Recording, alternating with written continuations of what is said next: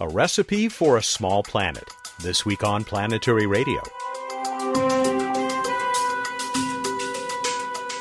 Welcome to the travel show that takes you to the final frontier.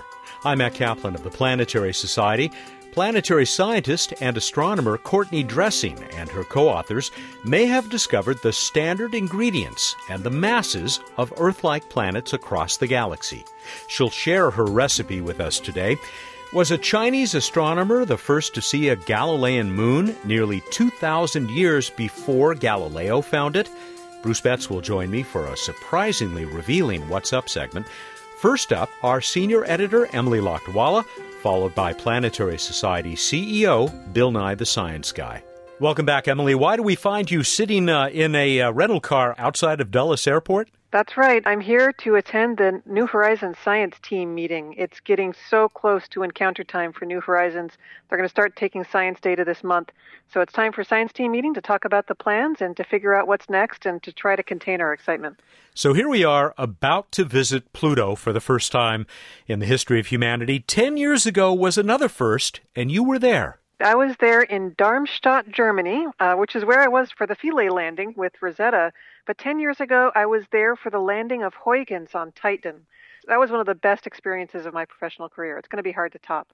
This is a great story in the blog. It's it's a wonderful recap of uh, Huygens landing on Titan, that mysterious moon of Saturn. Somewhat less mysterious now that we've uh, peered through its clouds and actually dropped down onto its surface. But it's a January 15 blog post from Emily and is just chock full of great stuff. In addition to the photos, just your impressions of being there. It reminded me of when I was at JPL for the Viking one landing. Was that your first landing, Matt? It really was, yes. Yeah, so I think everybody's first landing is always going to be special, right? I mean, uh, yeah. I was there in Darmstadt again for Philae, and it was really super cool, but it wasn't nearly as awesome as being there when Huygens you know, went down through Titan's clouds for the first time, and the clouds parted, and we saw this landscape that was both alien and familiar. It had these channels running across the surface and the round rocks on the surface.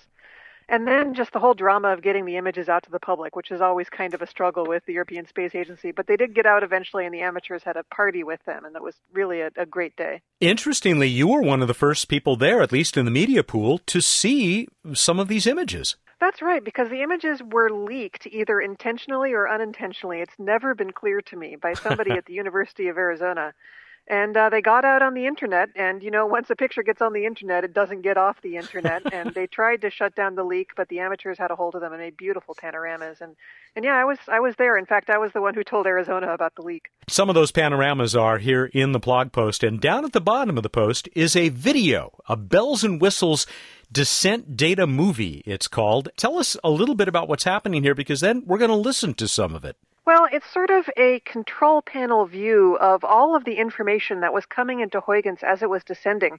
Huygens is an unusual probe in that it, it was not expected to survive the landing, so it was gathering all this data and relaying it back to Cassini in real time and this video gives you a sense of all of the different things it was doing at the same time. And it uses sounds to indicate to you which cameras were snapping and, and which instruments were taking data. It's, it's pretty cool to watch. You have to watch it several times to appreciate all the information it presents. It is absolutely mesmerizing. And we'll put a link to it up, uh, of course, from the show page uh, that you can reach from planetary.org slash radio. We'll play a little sample of it as we uh, finish this week's conversation with Emily. Thank you very much, Emily. And we look forward to hearing more about the science that is yet to come from New Horizons. So do I, Matt. She's our senior editor and the planetary evangelist for the Planetary Society, also contributing editor to Sky and Telescope magazine.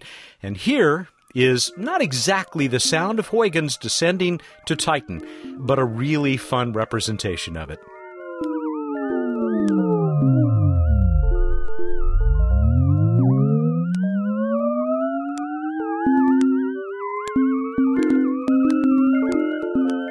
Bill, there are developments on the international front that I think interest you this week. Oh, my goodness, Matt.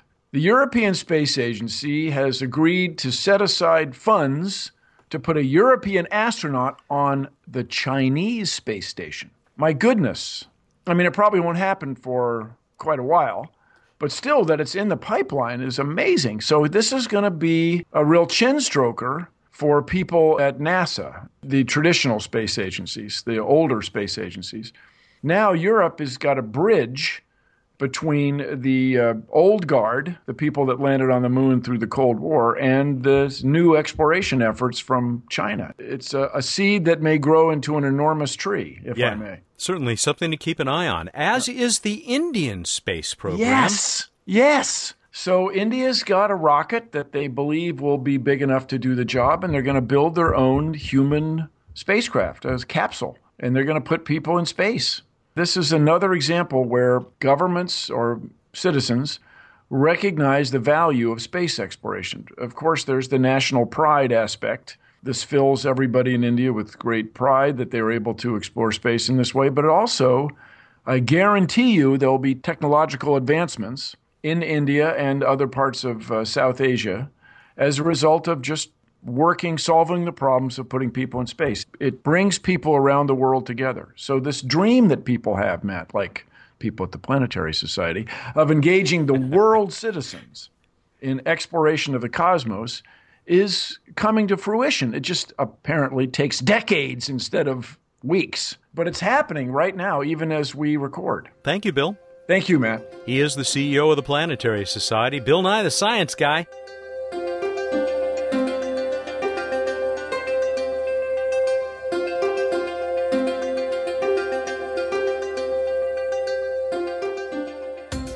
I first met Courtney Dressing in 2003. She was still in high school, but she had come to Pasadena as part of a very special program sponsored by the Planetary Society and the Jet Propulsion Lab. Now, 12 years later, she is a fifth year graduate student at the Harvard Smithsonian Center for Astrophysics. Courtney is also lead author of a paper just published in the Astrophysical Journal. That's not a place where you'd normally look for a recipe, but that's part of what Courtney's team of researchers just came up with a recipe for building Earth like planets that may be duplicated throughout the Milky Way galaxy. The title, The Mass of Kepler 93b and the Composition of Terrestrial Planets. Courtney, welcome to Planetary Radio, and uh, congratulations on this paper uh, just published. Thanks, Matt. It's great to be here. So, what impresses me most, I think, about the work that your team has done and the work of so many others is our increasingly amazing ability to learn about planets that we haven't yet actually seen or gotten a spectrum from. Do you do you also reflect on on that fact? I do. It's amazing how much we can learn without even seeing these planets. And it gives me shivers to think about what, we'll be able to do in the future when we actually have images of planets orbiting other stars. Which uh, hopefully is just a few years away. But in the meantime, we're learning a lot. Tell us first about the, the remarkable work by your colleague Sarah Ballard at the University of Washington that, that I suppose kind of made uh, your follow on effort possible. Right. Sarah, together with a team of researchers, conducted what we call asteroseismology. She measured the vibrations of a star in order to figure out exactly how big it was, how old it was, and that allowed her to constrain the radius of the planet Kepler 93b to within 120 kilometers or 74 miles. It's incredible. It really is. I think she mentioned that it's like measuring the height of someone who was standing on Jupiter you would be able to measure the person's height to within three quarters of an inch. Yeah, from here, looking at a person standing on Jupiter, I mean that that is just mind blowing. So, you took that accuracy, and what did that enable you to do? The big question with small planets is what they're made of. In order to figure that out, we'd like to know the planet's density. Is it rocky and heavy like the Earth, or is it lightweight like styrofoam? We were able to use Sarah's very good radius measurement and combine it with a measurement we made of the mass of the planet in order to infer that Kepler 93b is rocky. So, in other words, its composition is much like the world that we know best, our own. Is that correct? That is correct, and I'm pretty excited about that we had Earth to go on up until this point, and I, I, suppose uh, if you had to look around our solar system, would Venus be the other best analog? I think so. Venus is larger than Mars is, and in terms of its bulk composition, the overall fractions of iron and silicates like rock, uh, Venus is more similar to the Earth than, say, Mercury is. But outside of our solar system, we didn't know until very recently that there's a whole class of planets that seem to have similar compositions. Tell us a little bit more about Kepler 93b, which has come up before on this program because it is such an interesting find in our galaxy. Kepler 93b is a small planet. It's about one and a half times the size of the Earth, and it's very, very hot. I would definitely advise against ever moving there. You would melt. and we now know that its mass is about four times the mass of the Earth. So you combine those two numbers, you get a density of about seven grams per centimeter cubed, which is consistent with an Earth like composition. So it's a rock. It's a very, very hot rock, but it's still a rock. And there is in the press release that led to our conversation today a recipe that we're going to come back to in a couple of minutes. But but first, would you say something about how you were able to come up with the mass of this incredibly distant object? We used a technique known as the Doppler wobble. As a planet orbits around the star, the planet tugs on the star a little bit. So at some points, the star is moving towards you on the Earth, where you're sitting with your telescope, and at other times, the star is moving away. Just as an ambulance changes pitch as it drives by, the light from the star changes color. As the star moves towards you, it looks blue. As the star moves away from you, it looks red. We measured how much bluer and how much redder the light became in order to figure out the mass of Kepler 93b. And came up with what appears to be a proportion that is very similar to, to Earth's, you said. It's about one and a half times Earth's diameter, but roughly four times uh, the mass of Earth? Exactly. And we did all of that using the HARPS North spectrograph on the Italian National Telescope Galileo. And that HARPS instrument, that has also come up before on this program.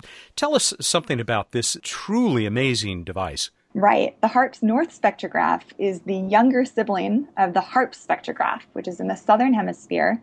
Both of those are incredible instruments. They're extremely precise and they enable scientists to conduct very accurate measurements of the masses of planets orbiting distant stars. They're both very stabilized, so they're temperature controlled, they're vacuum sealed, they're isolated. They are incredibly precise instruments. And it's your advisor there at the Harvard Smithsonian Center who uh, sort of directs the science for HARPS North? Right. My advisor, Dave Charbonneau, is in charge of the HARPS North science team. So he works together with people like Francesco Pepe, the instrument designer, to come up with a plan for how to optimize our observations to better understand the masses and compositions of small planets. All right, so this finding began with Kepler 93b. Were you then able to extend this out to the handful of other planets we've discovered that are not too far from the, the size of our own?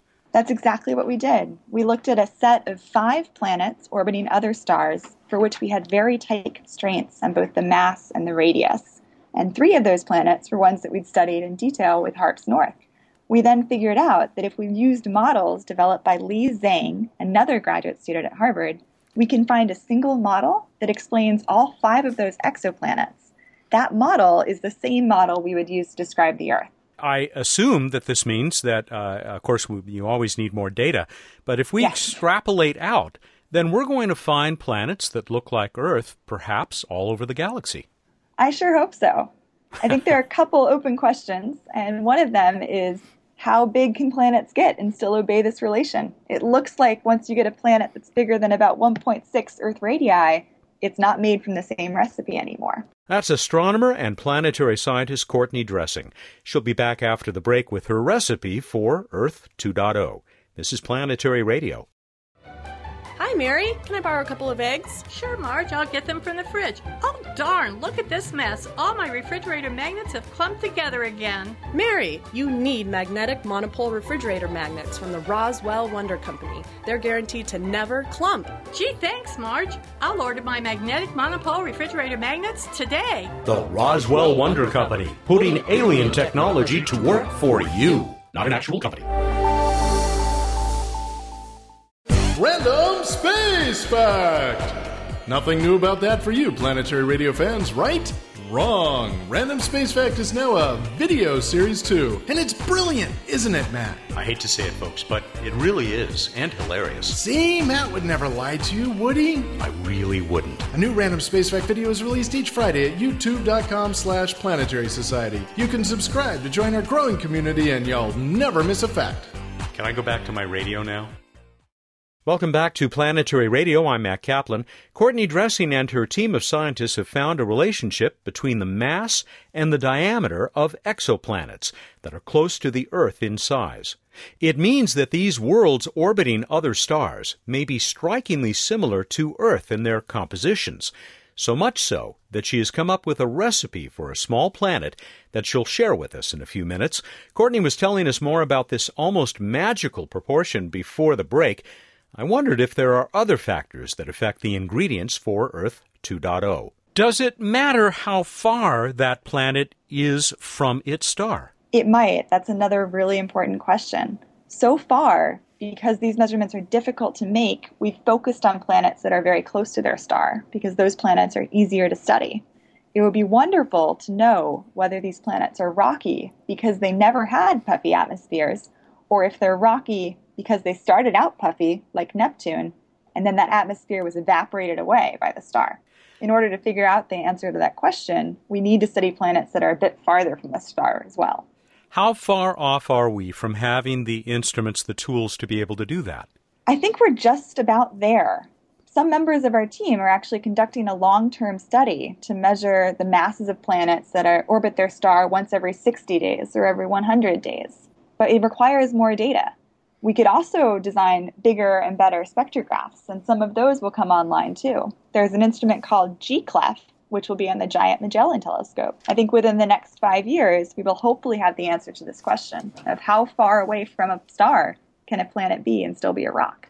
Yeah, the Giant Magellan Telescope, also something that we've talked about on this program. And, and it was just last week that we were uh, talking to the uh, program scientist for the uh, European Extremely Large Telescope, which uh, will also be doing exoplanet discovery work. Do you have your recipe that uh, appeared in the press release uh, for making one small Earth like planet? Is it there in front of you? I'm going to check my cookbook for you.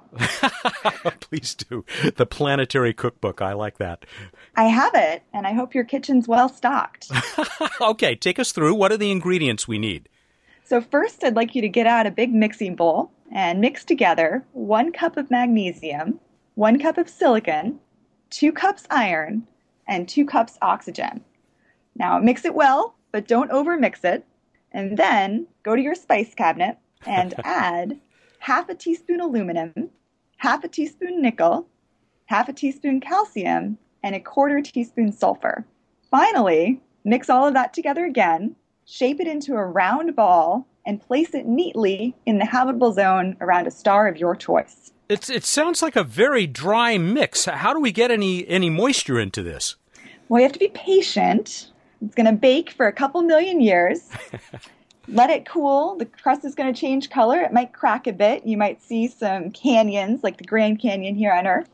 And then you're going to season it with a pinch of water delivered by asteroids. Now, if we leave this out, it may spoil a little bit. It may get, uh, uh, you know, develop some mold or something. Well, of course, that would be in a real kitchen. What might you hope we would see if this thing is left out for a while? Well, mold would be great because that could be the thin frosting of life on the surface of your new world. That's exactly where I was hoping you were headed. Um, so, so what you've done, basically, at least the proportions, are what you found on Kepler 93b and these other planets, but also on our own lovely Earth. Exactly. This is absolutely um, thrilling research. It does seem to be another piece of filling in, ever so slowly, the famous Drake equation from Frank Drake about where we are likely to find life in the galaxy. I think so. And it's exciting to be in grad school at a time where we're starting to discover so many small planets and really starting to understand their properties. Where is your research going next? The next thing I'd like to do is to try to find planets that are orbiting bright stars and measure the masses of a larger sample of planets. Right now, we have seven planets with mass and radius measurements to better than 20% precision. But in order to really understand whether most small planets are rocky and how far away from a star a planet can be and still be rocky, it would be wonderful to have a sample of 100 or maybe even 200 of these planets. So I'd like to discover more planets with the Transiting Exoplanet Survey satellite and follow them, up in detail. And Courtney, with any luck, you've got a long career ahead of you and plenty of time to uh, see some of these developments take place. And listen, you know that uh, just selfishly here on behalf of the Planetary Society, I have to bring you into your past. Once upon a time, you were in a Planetary Society and JPL program for high school students that made you a student astronaut. First of all, have you forgiven us for not actually sending you into space? I get asked all the time if I've been to space, and it always saddens me to say no, but I forgive you. Thank you. But but that experience, which did have you at JPL, you know, working with real scientists, doing. I mean, mm-hmm. Remind us, what was that program about? It was the Red Rover Goes to Mars program. I felt incredibly lucky to be in the room when the Spirit rover landed on Mars, and I will forever be grateful to the Planetary Society for giving me that opportunity. We are also extremely proud of uh, you and the other uh, young people who've gone into this field and are beginning to uh, make a name for themselves, as Courtney, you obviously are, with this paper. And uh, once again, I want to congratulate you on it, and I look forward to uh, hearing more as we get better and better about learning about exoplanets and what they're made of, and leading up to that ultimate discovery of finding life elsewhere in the galaxy. Thanks, Matt. Astronomer and planetary scientist Courtney Dressing is a fifth year graduate student at the Harvard Smithsonian Center for Astrophysics in Cambridge, Massachusetts, where her work is supported by a grant from the National Science Foundation. Her graduate advisor, we already mentioned him, David Charbonneau, he heads the HARPS North Science Team, that incredibly accurate spectrograph, which uh, was the beginning of uh, this work that led to Courtney and her team's findings.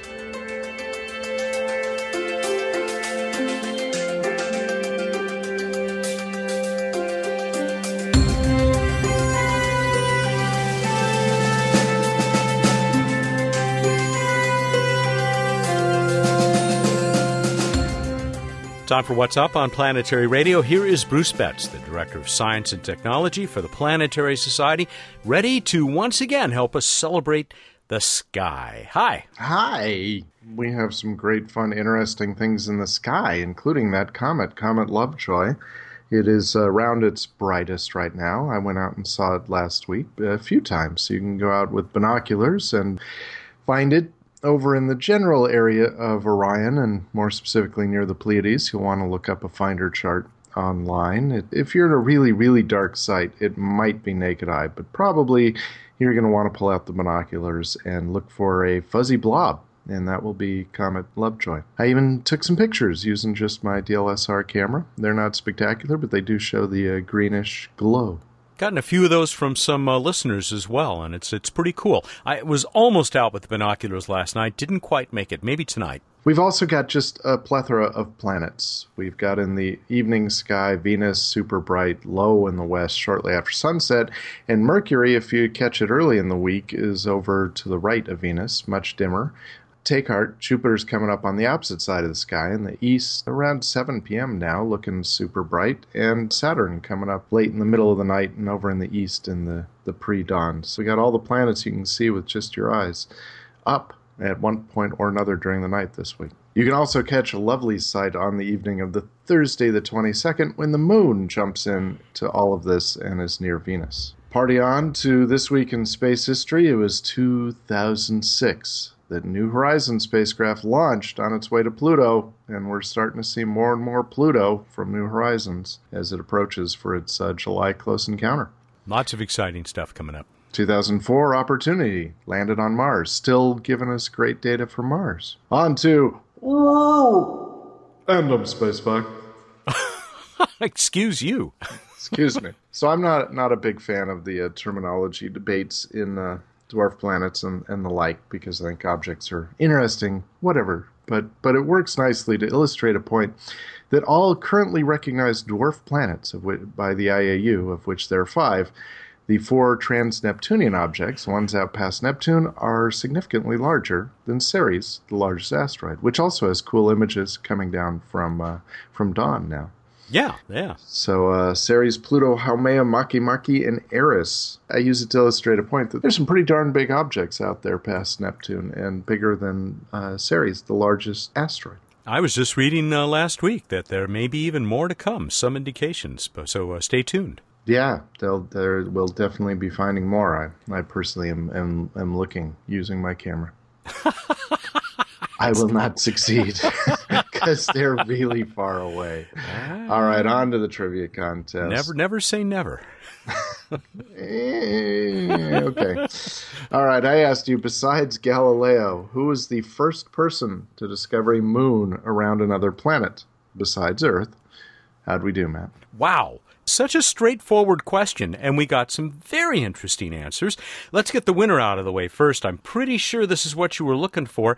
It came to us from Leonard Soika in Troy, Virginia. He said Christian Huygens discovered Titan in 1655, 45 years after Galileo found those other moons that got named after him. Indeed, he do. Leonard, congratulations. We are going to send you another of those 200 point itelescope.net accounts. iTelescope.net, the nonprofit with a network of telescopes all over this planet, and that's worth about $200. And you can. Uh, uh, point those telescopes where you like, snap some images, maybe find that uh, that dwarf planet waiting out there, that trans-Neptunian dwarf planet. But don't and, count on it. Yeah, and send us a picture if you do, though. Before we go on to some of the other interesting answers we got, a little bit more detail came from Martin Hajovsky in Houston. He said that Huygens also sketched the Orion Nebula. He was the first to do that. He said Saturn's rings were indeed rings and postulated on solar system habitable zones based on guess what? Liquid water. But Huygens never paid for anyone else at lunch, insisted always on going, yes, Dutch. uh, yeah, yeah. But he, he, was, he was a pretty brilliant dude. Had you ever heard of Simon Marius, German astronomer? No, I, I, would heard of Simon Marius, the, the Roman centurion who had a comedy show. Is that right? Was that on the Roman equivalent of Comedy Central? I, uh, yes, turn your dial to SPQR. According to Peter Knopf and a whole bunch of other people, Simon also discovered the moons of Jupiter, maybe the, during the same year that Galileo did, 1610. Did it all independently. But uh, we also got, this is really interesting, and I had to look this up as well, from Gergely Kovacs in Hungary. He wrote in to tell us about a Chinese astronomer named, if I have this correct, Kante. Kanye? No, no, no, no, no, not Kanye. Kante. It, this was in. The... Did you know astronomers named Kanye can only see things in the west? But um, you, please continue. Okay, so Kante may have discovered Ganymede in the summer of 365 BC with the, the naked eye, because, you know, they didn't have telescopes back then, in case you were wondering. That's kind of in question. You know, I had also included that question about uh, who discovered Earth's moon. You said that's not what we're looking for, but I said you could get extra points.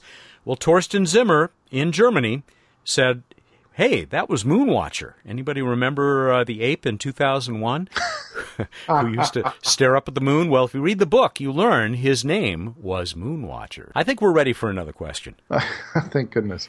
of the five currently IAU recognized dwarf planets, which has the longest orbital period, the longest year? And what is that orbital period?